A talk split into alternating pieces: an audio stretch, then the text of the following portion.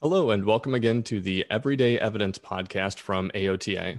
My name is Bill Janes. I am Assistant Research Professor in Occupational Therapy at the University of Missouri and your host. Our guest today is Dr. Timothy Wolf. Tim is chair of the Department of Occupational Therapy at the University of Missouri. He is also director of the Performance, Participation, and Neurorehabilitation Lab at the University of Missouri and is currently an associate editor of OTJR. In addition to being a longtime friend and colleague, Tim also has the esteemed honor of being my boss. Uh, Tim earned his OTD and PhD both from Washington University in St. Louis. His research focuses on functional cognitive impairments after neurological injury and how self management education and cognitive strategy training can help improve health and participation outcomes. Tim, thank you for joining us today. Always happy to hang out, Bill. So, uh, Tim was one of the original certified trainers in the cognitive orientation to daily occupational performance approach, or COOP. And that work is the focus of our conversation today, along with Helen Polatajko, Carolyn Baum, George Rios, Diane Cirone, Megan Doherty, and Sarah McEwen. Tim was first author on the 2016 paper titled combined cognitive strategy and task specific training affects cognition and upper extremity function in subacute stroke, an exploratory randomized controlled trial. It's a mouthful, uh, and you can find that paper in the January 2016 issue of the American Journal of Occupational Therapy, or AJOT. That's in volume 70. So, Tim, I know this is work that you uh, had been doing for a while and have continued on uh, and evolved even beyond that trial by the time you all did this trial, co-op was already uh, an emerging approach in chronic stroke rehab. Now, as far as I know, the larger trial that generated that paper was really the first time that co-op had been systematically implemented in the subacute phase after stroke. Um, can you tell us a little bit about co-op and what led you to shift your focus to that earlier uh, subacute phase? Yeah, it's a great question. With almost all stroke rehabilitation trials and interventions that we evaluate, the goal is typically to do them as early as possible, right? Uh, during that kind of recovery phase from stroke, where we think that we get the most maximum returns in terms of return to prior level of function. However, when you're doing an early stage clinical trial and you don't have a large enough sample really to control for the huge amount of variance you see in kind of natural recovery from stroke, right? What you see most of the time in order to get around this is most early stage interventions are tested first in a chronic stroke population once they're kind of out past that six month mark and you don't expect to see a, a, lot of natural recovery. And so then once you are able to establish that your intervention does have an effect at that time point, you can then shift back and look at it at earlier phases of stroke if you have, you know, the theoretical and mechanistic uh, understanding that you believe that it will have an effect at that time. So that's why we end up shifting it back into looking at it in subacute stroke. So I want to come back to that in a little bit about sort of that mechanism and what it is about co-op that you thought might be effective in this subacute phase. Uh, but before we get there, I want to lay out for folks a little bit about the study itself. Um, so to to set the stage, you had kind of common inclusion exclusion criteria uh, none of which is really a surprise. These are people you know, in the subacute phase, so they had their stroke within the past three months. They were receiving OT services. They had mild or no aphasia. They had passed a MOCA screening, and they met some other common inclusion criteria that you had. Importantly, though, you were looking uh, in part at upper extremity function, and you didn't have any inclusion or exclusion criteria specific to upper extremity function why did you all make that choice? Why was it important for this study? Great, great question. And it's actually something we went really back and forth on a lot as whether or not to include that. Uh, part of it was just the pragmatics of the trial itself and the population that we were looking at, right? So, upper extremity function and changes in upper extremity function was a secondary outcome for us. It was something we were looking at as maybe even a potential covariate in our analysis, but we really were going after and trying to establish the that there is an effect of co-op on, on occupational performance, right? And on their activities that they were doing. And if we end up having this positive impact on upper extremity function and cognitive function, that'd be great. If we put that in there as a criteria, though, it severely limit the sample. And it may make it it may have made it not possible for us to recruit enough people to look at our primary outcome and so we went back and forth and said well what can we really look at this as an outcome if we don't have any criteria around it uh, and i think back and forth with reviewers as well who looked at the grant and said yeah you really should some were like well no it doesn't really matter it's a secondary outcome uh, and ultimately we decided not to for this trial now in the follow-up trial we're doing a larger scale trial we do uh, because now we're trying to say look we believe that there may be an effect from the data we had from this early phase trial. And so, in order to prove that, we did have to put some criteria around it.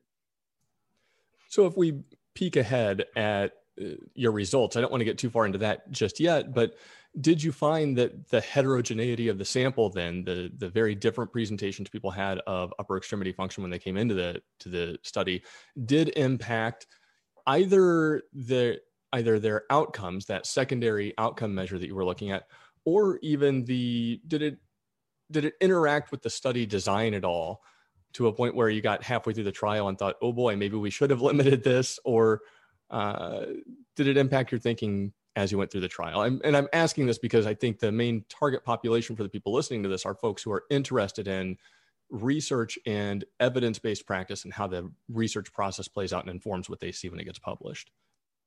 Yeah, again, another another great question with this. So there was some heterogeneity in the sample, but we did use a randomized design, and that's technically the beauty of a randomized design, right? And so at the end, what we ended up with is while there was a lot of variance within the groups, there was no real difference between the groups in terms of differences in upper extremity function. We had people who had limited upper extremity function. We had other people who had very much intact upper extremity function.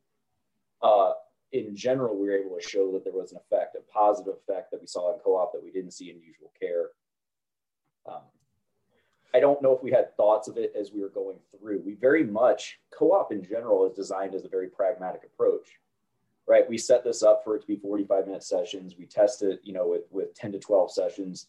We designed it around outpatient OT services, really, to say, hey, look, if we're able to have an effect, we really want to see if it'll be have an effect in you know the traditional areas of practice and uh, settings where therapists might actually use it and the same thing in this case right i mean they're the idea with co-op is that we're taking wherever you're at helping you establish goals and come up with strategies for how to engage in those goals based on your current strengths and maybe potential limitations uh, so whether or not they had severe impairment in upper extremity or no impairment in the upper extremity didn't necessarily matter for that outcome, right?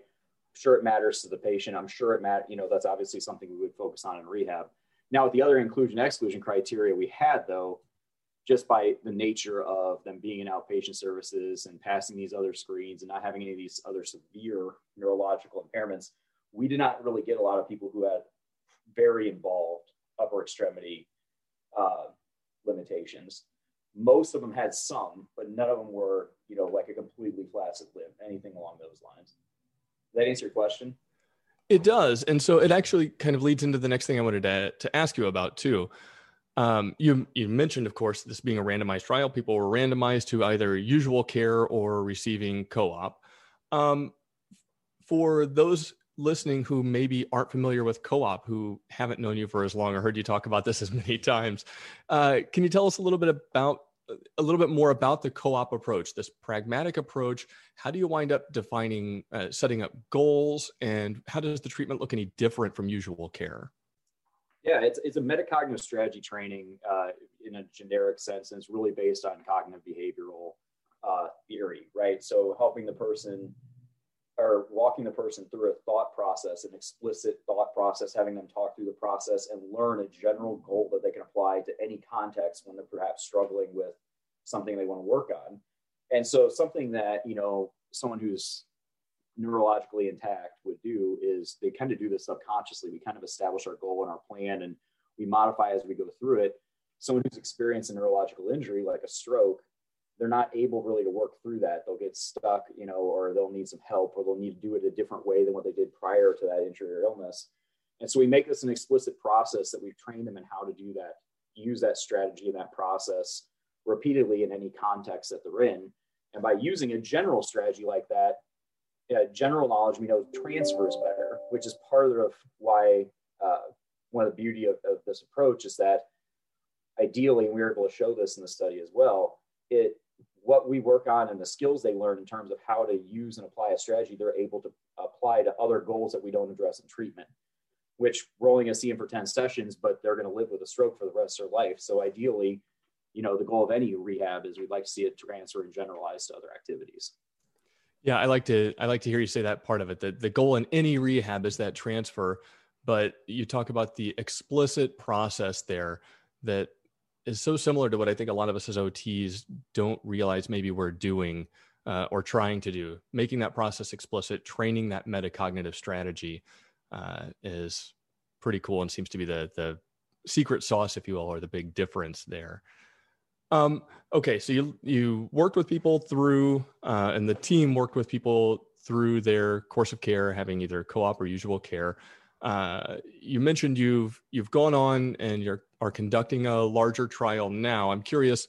You you checked with these people at the end of the intervention and again at a three month follow up. What did you find? Uh, so in this particular study, this was looking at the secondary outcomes, right? So remember, the primary outcome for this was occupational performance and improved activity participation, improved independence. Uh, the secondary outcomes were saying, hey, look, if we help people engage in activity, does it have a trickle down effect in terms of impairment reduction, right? So it's kind of the opposite of what we typically would do in rehab, where a lot of rehab tends to focus on impairment reduction with the idea that's going to trickle up uh, and improve activity performance. So this study was looking at those secondary outcomes, and we are able to show that co-op actually had more of a positive effect. Both groups got better, right? It's a subacute phase of stroke; we would expect that, but co-op had more of an effect on improving cognitive function and upper extremity function on the limited outcome measures we used in this study. And again, it was a smaller scale study. These are secondary outcomes. So we did not do a rigorous cognitive evaluation or even a rigorous upper extremity evaluation. But on the measures we used, there was a difference between the groups or more. so where's the work? Sorry. So where's the work gone from there? What are you all doing now? Well, I'm in, I'm in year two of an R01 study that's looking to uh, establish the efficacy of this approach in subacute stroke and to, to prove the effect that we showed in this early phase study. Uh, year one was the year of COVID. Uh, we're still hanging in there pretty good though in terms of recruitment. It's not quite on track to where we were, but we have been we have been recruiting for that study now for a little over a year. So you're still in this kind of early stage efficacy trial. Um, again, for those thinking about evidence-based practice, um, curious what you think the implications are as we understand them right now for OT practitioners out in the field. What should they be thinking about uh, in terms of cognitive metacognitive strategy training? Yeah, I mean that's a great question. I we in terms of just the level of evidence we have for anything we do in OT, there's a pretty decent amount of evidence to support metacognitive strategy training interventions like this, and even co-op specifically, compared to most of what we do. Um, once we finish this study, it'll be one of the only, I believe, uh, at least phase two clinical trials to support, well, hopefully support, we'll see what the data says at the end, to support using this intervention approach in practice. So right now, if you're looking at best level of evidence, I mean, the best level of evidence that we have uh, does support using a co-op approach for people who kind of fit in that criteria. I mean, this is a talk-based intervention, which is why we've had to exclude people with aphasia. We didn't have the ability to adapt it or account for that. Uh, and they have to have some level of awareness, right? They have to be able to understand or recognize when they're making an error. Otherwise, they don't know how to when to apply a strategy. So uh, we discuss this some of the paper, but then also the text and stuff that are out there talk about who co-op is most appropriate for. And so, with that in mind, I would encourage listeners who are interested in learning more about this approach, uh, or or potentially learning more about co-op and following along with the work that Tim and his colleagues are doing uh, to look for the paper that uh, was the basis of the discussion today. And that is, again, combined cognitive strategy and task specific training affects cognition and upper extremity function in subacute stroke, an exploratory randomized controlled trial. And again, that is in volume 70 of AJOT from January of 2016. So, with that, I think we'll wrap up. I will remind everyone Tim Wolf uh, is director, uh, I'm sorry, is associate editor of OTJR and director of the Performance Participation and Neurorehabilitation Lab and chair of the OT department at the University of Missouri. Dr. Tim Wolf, thank you for joining us today. My pleasure. Take care, everybody. And for listeners, we will put a link uh, on the Everyday Evidence podcast page at aota.org to help you find that paper. Uh, you can find that page along with more episodes, transcripts, and links to all of our source materials by searching for Everyday Evidence at aota.org or on Stitcher. On behalf of the Evidence Based Practice Project at AOTA, thank you for listening.